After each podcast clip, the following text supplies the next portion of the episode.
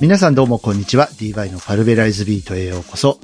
今回もアクセスしていただいてどうもありがとうございます。パーソナリティの DY です。お久しぶりです。皆様、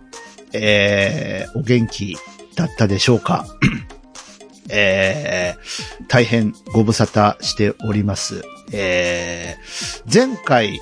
えーこの、えー一個前の配信が再放送、古畑任三郎ナイトっていうのを、えーポッドキャストの日に差し込んだんですが、その前となると、えー9月24日、747回目が、えー最新回の更新ということになるんですね。えーだから、約2ヶ月 ?2 ヶ月、1ヶ月ちょっとか。えーお休みをいただきました。えーまあ、パラビ更新されないなとか、えー思ってくれてる方も、えーいてくれたら嬉しいんですが、まあ、ね、あのーとにもかくにも、あのいろんなところで、まあ、ね、あの、種をまいているので、え知っている方は知っていることかもしれないんですけれども、えーご心配もおかけしておりますということを、えーここで、まあ、一言言わせていただきたいかなというところでですね、えーまあ、あのーご心配いただいている方はどうもありがとうございます。そして、えーなんか、ごめんなさい。で、えーまあちょっと、いきなりオープニングからしんみりしてもあれなんですけども、今日、えー11月4日はですね、えー DY のパルベライズビート、お誕生日です。わあ、喜んでいいのかな？めでたい、めでたいよね。多分ね。めでたい。まあ、15周年も、そんなにこう、なんか、こう、わーいみたいな感じでやれなかったんですけども、16周年はより、ちょっと、ダークな感じになってしまっておりますけれども、えー、2007年11月4日、スタートしました。このポッドキャスト DY のパルベライズビート。本日、2023年11月4日で16周年、17年目に突入します。えーこれも一重に、えーこうしてね、今、えースマホなりパソコンなりで聞いてくださっている方の、えおかげだと思います。本当に、ありがとうございます。えーあと参加してくれる方ね、あのーメールですとかゲストとか、えーそういった部分でですね、参加してくれて、一緒にこう、パラビを盛り立ててくださってる方のおかげでもあります。えー本当に心から感謝申し上げたいと思います。えーどうもありがとうございます。ということでですね、えーちょっとごめんなさいね、声がおかしいですけど、えー今日は、まあ、あのー正直言って暗いと思います。あの、いつもの配信と比べると。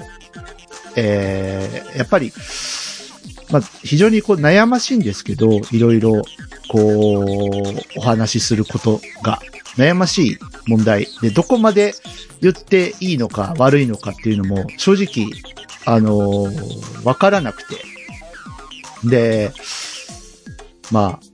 どうしようかなと思っているんですが、えーまあ、あのー言える範囲で、えー今の状況とか、まあ、えーそういったところもね、あの、お話ししたりだとか、えーやっていきたいなと思っていて、気になってる人もね、いると思うんですよ。結局、オタクさんたちはどうなってるんだいっていう、ね、えー方もいると思うので、まあ、えー言える部分、言えない部分はあるんですが、えーそういったちょっと説明の場を今回、えーまあ、何周年という節目ではありますが、えー設けることにしました。えーとりあえず、じゃあちょっと一旦 CM 挟みましょうか。えーということで、え最後までよろしくお願いします。桜の季節に、また、きっと、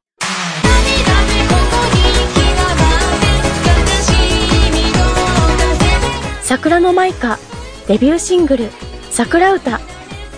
iTunes などの各種デジタルミュージックストア、および Spotify などの各種音楽サブスクリプションサービスより販売、配信中。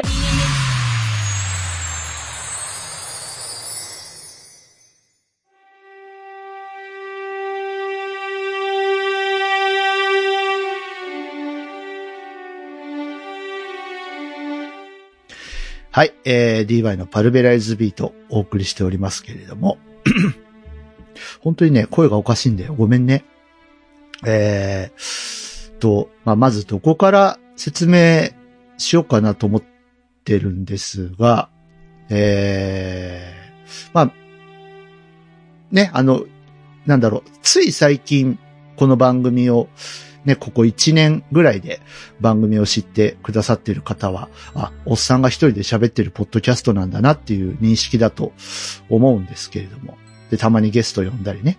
うん。だと思うんですけど、えっ、と、まあ、今、名誉顧問という、えー、ポジションになりました。猫ニャンさんと私の関係っていう部分でお話をさせていただきたいんですが、えっと、まあ、えっと、何年前かな ?4 年前。まあ、結婚直前ぐらいから、えー、ちょこちょこ、えー、まあ、出ていただいてて、で、結婚してからはスーパーアシスタントということで、えー、出ていただいて、で、この番組でもね、あの、出産直後の様子とか、そういうのも、えー、流してきたと思いますけれども、えー、実はその、猫ニャンさんと、えー、私 DY、えー、現在ですね、えー、離婚に向けた話し合いを、えー、法律に基づいて、えー、行っている状況です。で、えー、昨年の、えー、4月、あ、3月か、3月ぐらいから、えー、別居生活をしておりまして、えー、まあ、離婚調停行いましたけども、まあ、えー、現在のところ、その離婚調停は不成立という形で終わって、で、これから、えー、裁判をやろうという流れになっています。えー、この番組には特にね、なんか皆さん察してくれたのかどうかわからないですけども、最近猫ニャンさん出てこないけどどうされたんですか？みたいなメールはないんですが、えー、プライベートな方で、えー、繋がってる方、LINE とか、えー、旧 Twitter とかで DM をくださってて、で、えー、DY 家の、えー、動向を非常に心配していますとか、えー、応援しているんで、まあ、なんとかいい方向にっていうメッセージをいただいたこともあるんですが、えー、まあ、僕も本当に、あのー、まあ残念であり、寂しくもあるんですけど、えー、まあ、わ、別れるにしてもさ、あの、円満に生きたかったというか、まあ、それが理想じゃない。なんとなくだけど。うん。だけど、まあ、結果的にこう、うん、争って争って、で、まあ、お別れしようっていう結論にはなってるんですけど、ただ、どうしても僕自身が、まあ、譲れないところと言いますか、あって、まあ、そこだけ取るとね、DY のわがままじゃんって、まあ実際、いろんなね、あの、法律のプロにも言われましたし、えー、もう、それだけ飲めばさ、離婚できるんだから、飲みなよっていう方も、まあ実際いましたけど、まあどうしても僕は飲めないことが一つだけあるんですね。で、それに関してはちょっと詳細は控えますけれども、あの、そこで、まあ、じゃあわか、わかったよ。調停不成立だから裁判しようねっていう話になったんですが、えー、まあね、猫ニャンさんとの結婚に際してもこのパルベライズビートで、あの、大々的にさ、やったじゃないですか。まあ、聞いてくれてるかどうかわからないですけど、えー、記者松さん。記者松さんがあれ発起人というか、計画してくれたんだよね。あの、合わせたい人がいるんですっていう、その、中京圏でやってるテレビ番組があるんですか？あの、今やってんのかな？わかんないけど、もう4年ぐらい前のお話なのでね。で、オードリーさんがやってた番組らしいんですけど、実は DY さん会ってほしい人がいるんですっていう、その番組のパロディをやって、で、えっと、猫ニャンさんとお見合いをするっていう流れから始まって、で、一大プロジェクトだったじゃんなんか。結構そこで、あの、一個、パルベライズビート盛り上がったところがあって、リスナーさんからもね、ご好評だったんですよ。だからあれは本当に、あの、記者松さんには感謝をしているし、うん。ね、あの、後日談じゃないけどさ、記者松さんが番組止めてさ、ちょっと待ってくださいよ、DY さん。あの、お見合いしましたよね。数ヶ月前に。あれ、実際どうなったんですか？何も俺返事聞いてないんだけどっていう、まあ、その、言い方悪いけど小芝居、うん、やって、で、実はね、えっと、まあ、猫ニャンと、えー、書体を持つことになりましたと。で、まあ、の、要するに、野良猫から飼い猫になる、昇格するってことですね。っていうことで、で、おめでとうって、ね、なったじゃない。だから、そのパラビを使ってもそうやってさ、なんか、多分、その、半分、うん、半分以下ぐらいかな、は、ネタだと思うのよ。でも、やっぱその、おめでとうっていう気持ちを、なんとかその、パルベライズビートの中に落とし込むにはっていうことで、あの、考えてくれたんだと思うんですよ。記者松さんも。うん。で、僕も、まず39とかでしたから、もう40になる年だったんですけど、うん。正直、まあ、肉親が全員死んじゃってさ、あの、嫁の顔も、孫の顔も見せてあげられなかったわけですけど、でも、まあ、大分から離れて、名古屋っていう知らない土地に来て、それでも、俺は、ね、猫ニャンさんと一緒にいたいと思ったし、子猫ニャンもね、あのー、い、いいやつだしさ、うん、あのー、本当に、この三人で、まあ、後に4人になるんですけど、3人で力合わせて頑張ってこうっていうのを決めることができたんですね。思い切ることができたの。うん。だからそれは、この番組やってた。で、この番組をやってたことで知り合えた人たちがいたから、だと思う。だから、あの時、まあ力を貸してくれた記者松さん、えー、チョッパーさんもいたかな？えー、本当に感謝してます。ありがとうございます。そしてごめんなさいですね。こういう結果になってしまって。うん。で、えー、まあ、9月の半ばに裁判所から、えー、出廷命令来まして。で、まあ、そっからね、まあいろいろあったんですよ。あの、弁護士の先生をこちらも立てなきゃいけないよなと思って。で、まあ、ちょっとね、ちょっといやらしい話も入ってきますけど、あの、お金の工面とかさ、そういうのもあるじゃないですか。だから、まあ新しい先生を頼むのか、引き続きお願いするのかっていうところで、えー、まあ、その調停時にお世話になった先生にも何度も相談をしましたし、まあ、要は、そのどうしても飲めない、あの、条件の一つに関して、もう、ここまで、あのこれ、これ以上飲めないっていうぐらいの条件の提示を僕はしたつもりです。うん。あの、もういいからって。もう、全部、ほぼほぼ全部、そちらの言い分は飲むから。ただどうしてもこれだけは、これだけは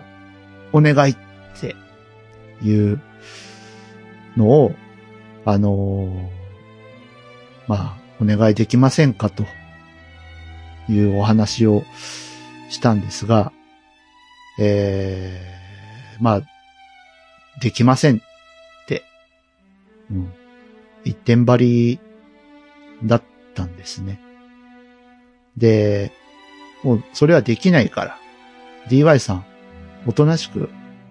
向こうの条件飲んで離婚に応じた方が楽ですよ。って言われて。うん、全然申し訳ないけど、その、まあもちろんね、当事者と他人の利害の違いだと思うんですよ、そこは。弁護士の先生って言っても他人じゃん。結局。で、まあ僕の気持ちをどこまでその組んでくださったかどうかは正直、僕は彼じゃないので、わからない。うん。で、本当に、親身になってくださってたのかもしれないし、あのまあ、無理なものは無理だっていうことをきちんと伝えるのも弁護士の先生の仕事だとは思いますが、うん。だからなんだろう。じゃあそこまで言うんならもう一度だけ提案はしてみますって言って欲しかったわけでもないし、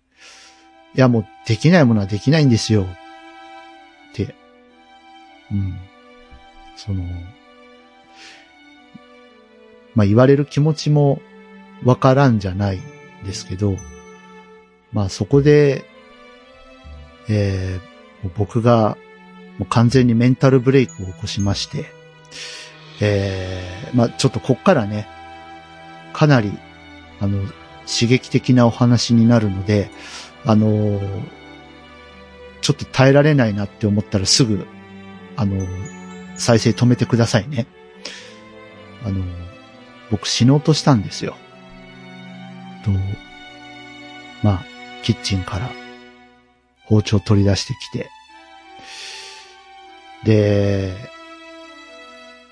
まあ、その、その道中のことって、僕あんまり覚えてなくて、もう死ぬしかねえなって思って。で、その、死んだらさ、僕がもしいなくなれば、なんだろう。その僕が楽になるとかそういうことで走ったんじゃなくて、全員が救われるかな、みんなハッピーかなって思ったんですよね、その、まあ、猫ニャンさん含め。猫ニャンさんは、もう、自分の要求通りにことが進むし、あの、娘も、その、まあ、健やかに育っていくだろうし、みんなハッピーだろうなって。俺が足かせになってるんだったら、もう、俺が消えるよ。悪いパパで、ごめんねっていう感じだね。うん。本当に、まあ逃げの行動ですよね。一般的に言えば。でもなんか、本当にその時というか、実は今もね、正直、自死願望っていうのは消えてくれなくて、まあ、一日一回は、なんか俺さえいなければ、みんなハッピーなんじゃないかなって思うことが、あの正直あるんです。で、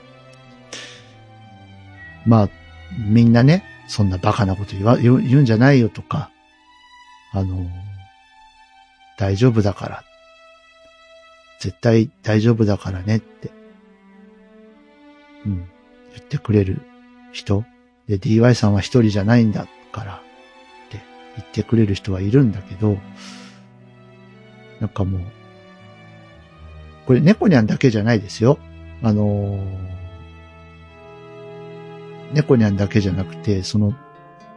まあ、そうやって言ってくれる方々に対しても、あの、自分の存在って、なんか、必要ねえんじゃないかなって、思うことが、えーこの、半月ぐらいずっと続いているんです。で、まあ、どうもね、僕、あの、LINE をしたらしいんですよ。全然覚えてないんだけど。あの、ヘルパーさんに。なんかね、その時に弁護士さんとの通話を切った後に、めっちゃめちゃ号泣したのを覚えてるの。号泣して、で、多分その、キッチンに包丁取りに行く前にパパッと LINE したんだろうね。今から死にますみたい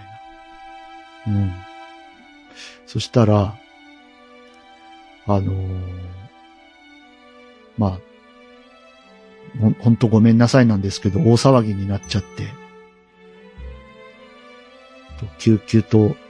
警察といらっしゃいまして、はい。で、まあ、こう、そっからね、本当に毎日、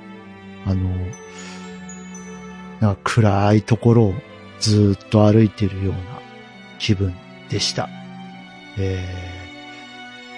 ー、なんか毎日家の中で刃物を探すような、そんな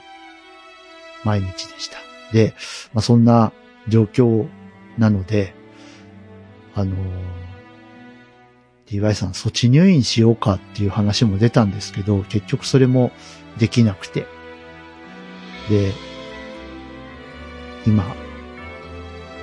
まだこうして生きているんですけども、なんか、生きててごめんなさいって思ってしまう、ですよね。うん。なんか、本当それは、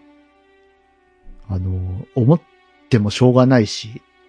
多分罪深きことだと思うんですけど、で、言うじゃないですか。自分で命を絶つことほど罪深いことはないんだよって言うけど、うん、なんか、こう、ただ僕は、猫ニャンたちと幸せな家庭を築きたかっただけで、それ以上に望むものは僕はなかったんです。うん、で、まあ三人で始まった生活が、ほどなくして娘を授かって、で、まあ本当に娘が成長していく姿は、うん、なんか、こう、すげえなって思いましたね。命ってすごいなって。人が生まれて、ね、まあ寝返りが打てるようになって、ハイハイができるようになって、立ち上がって伝え歩きができるようになって、今度は、ね、手放しで走ったり歩いたりできるようになって、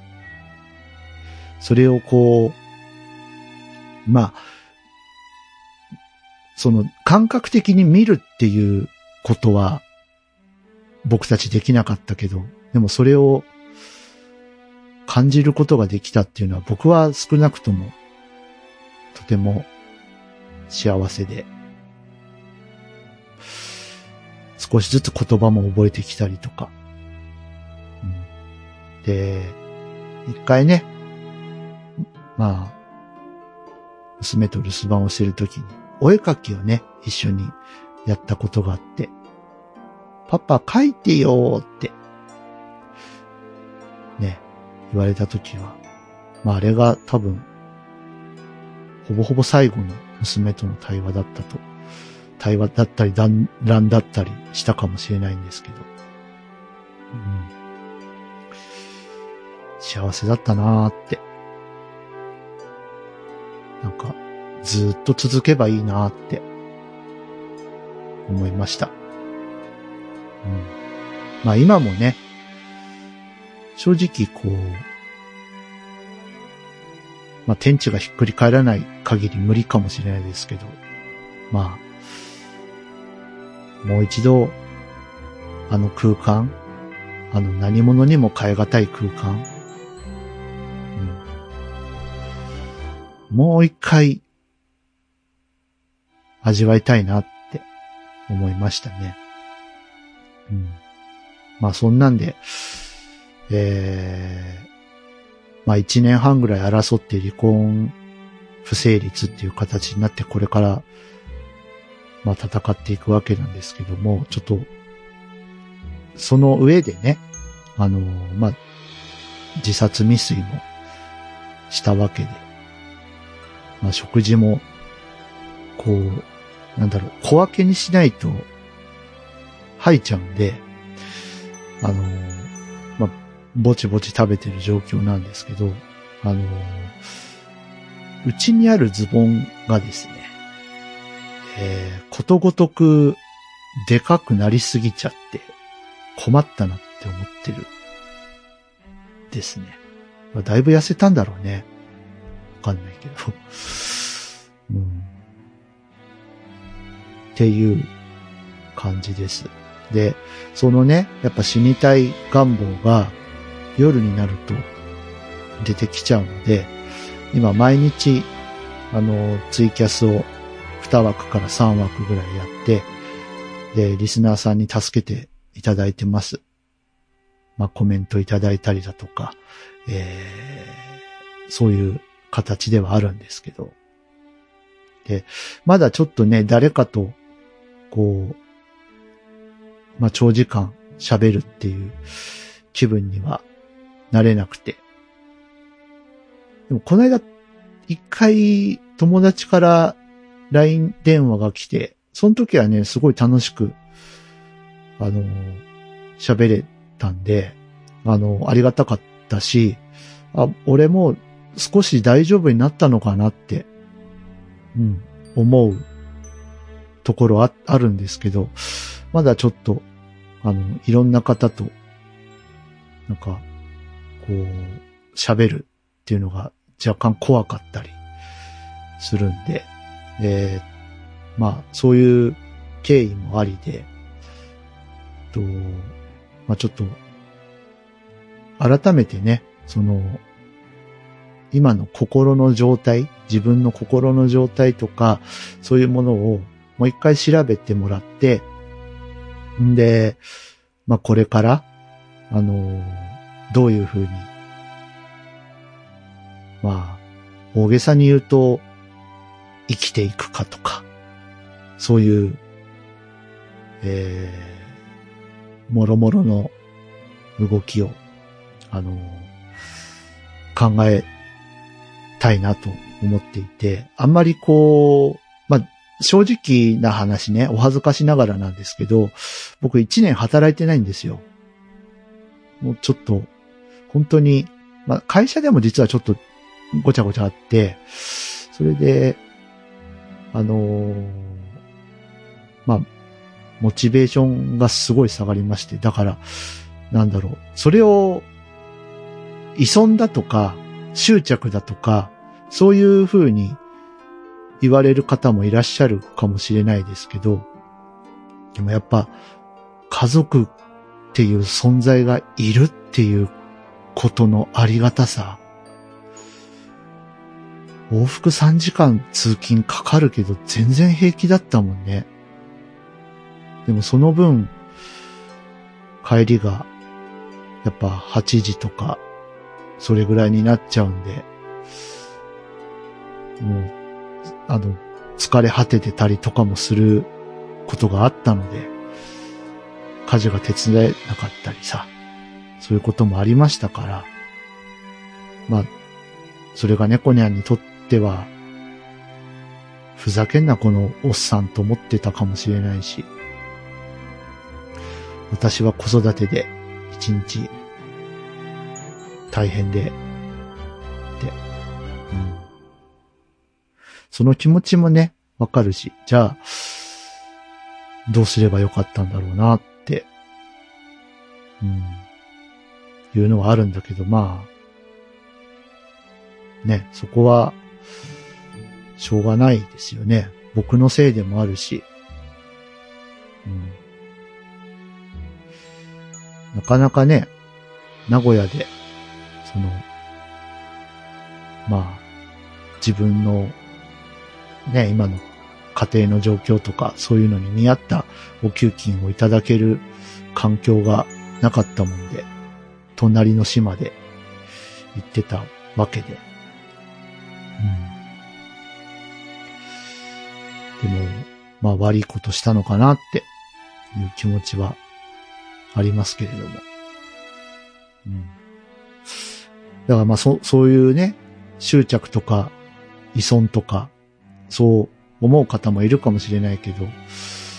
あのー、もうしんどくなっちゃってね、会社にその3時間かけて行って、まあ仕事は楽しいんですけど、帰ってきた時が、すごい寂しくて、うん。だってさ、ま、その、広さ的な寂しさもあるし、だって、今一戸建ての、ね、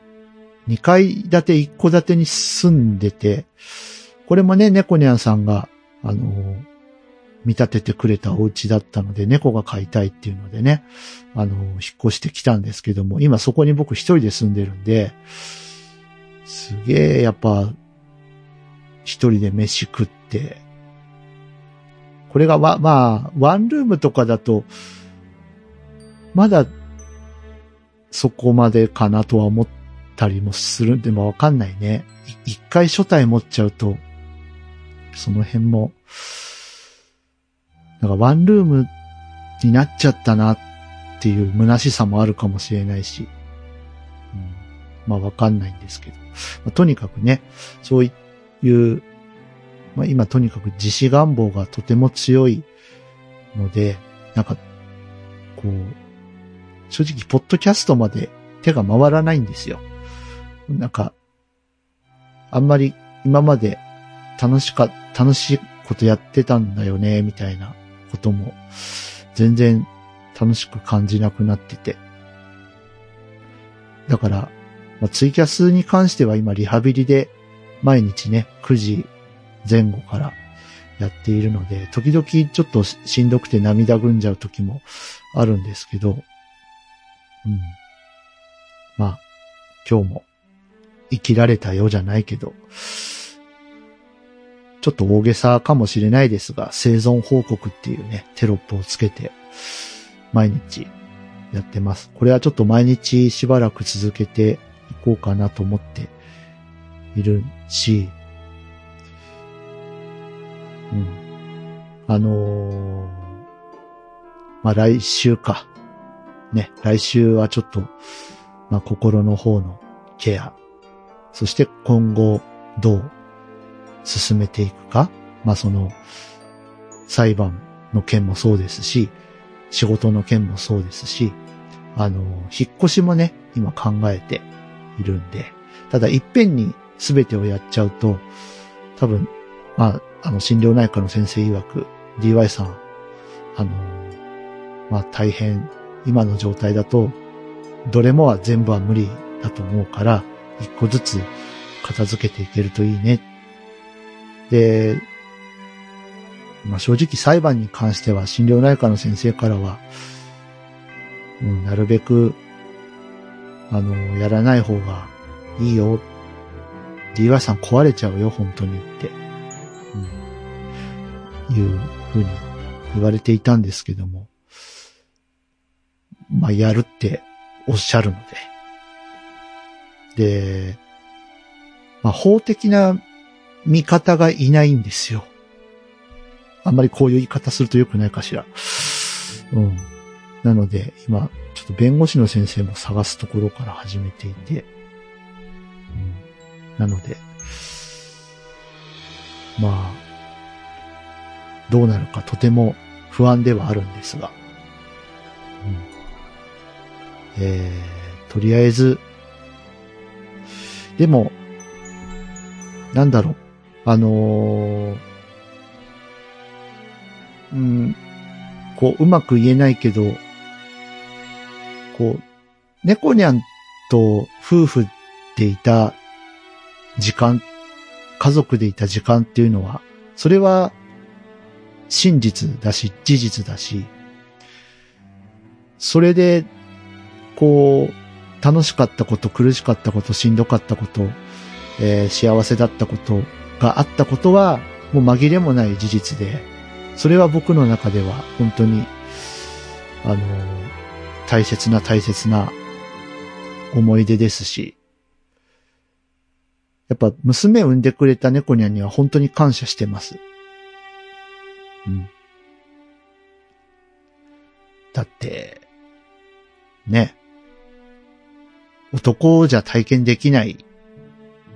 ぐらいの痛みに耐えて、ね。娘産んでくれたわけじゃない。もう今でも鮮明に覚えてるもん、あの日のことは。うん。だから、本当にありがとう。うん、それは伝えたいな。娘にもできれば会いたいけど。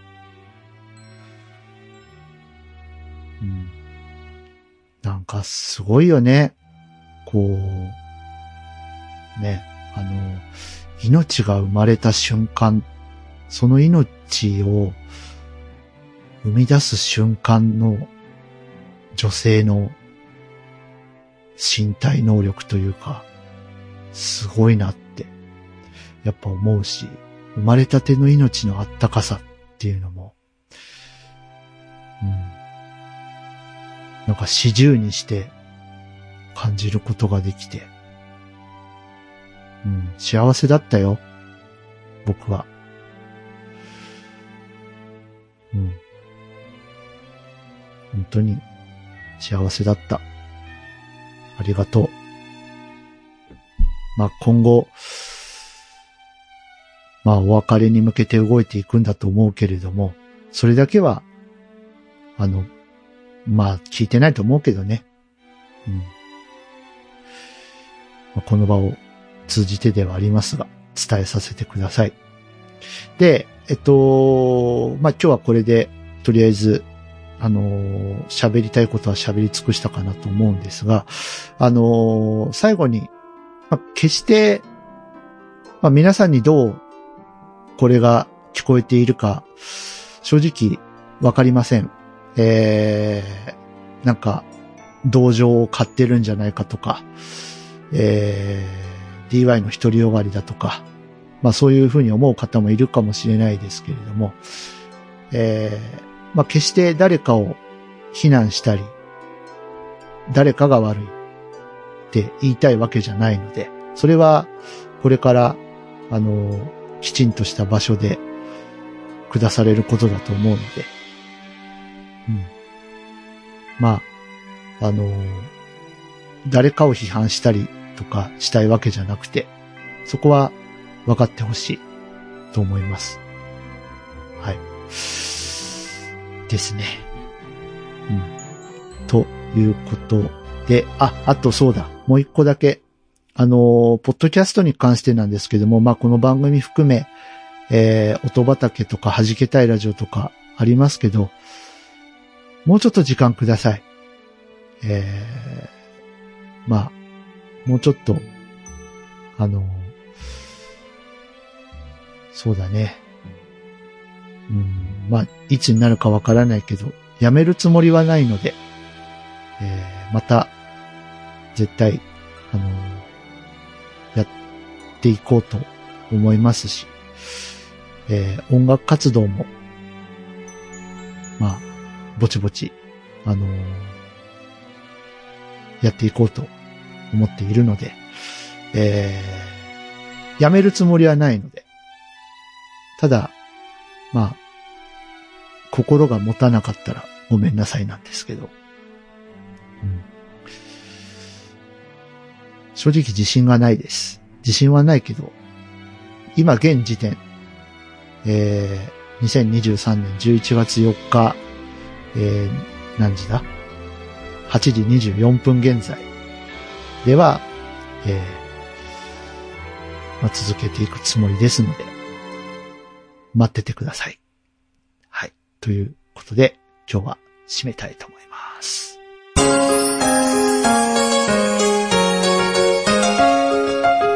DY のパルベライズビート。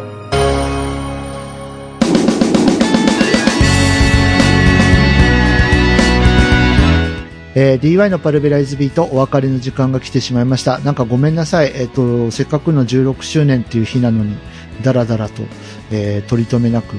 喋ってしまいまして。で、ちょっとね、衝撃的なお話なんかもあったりして、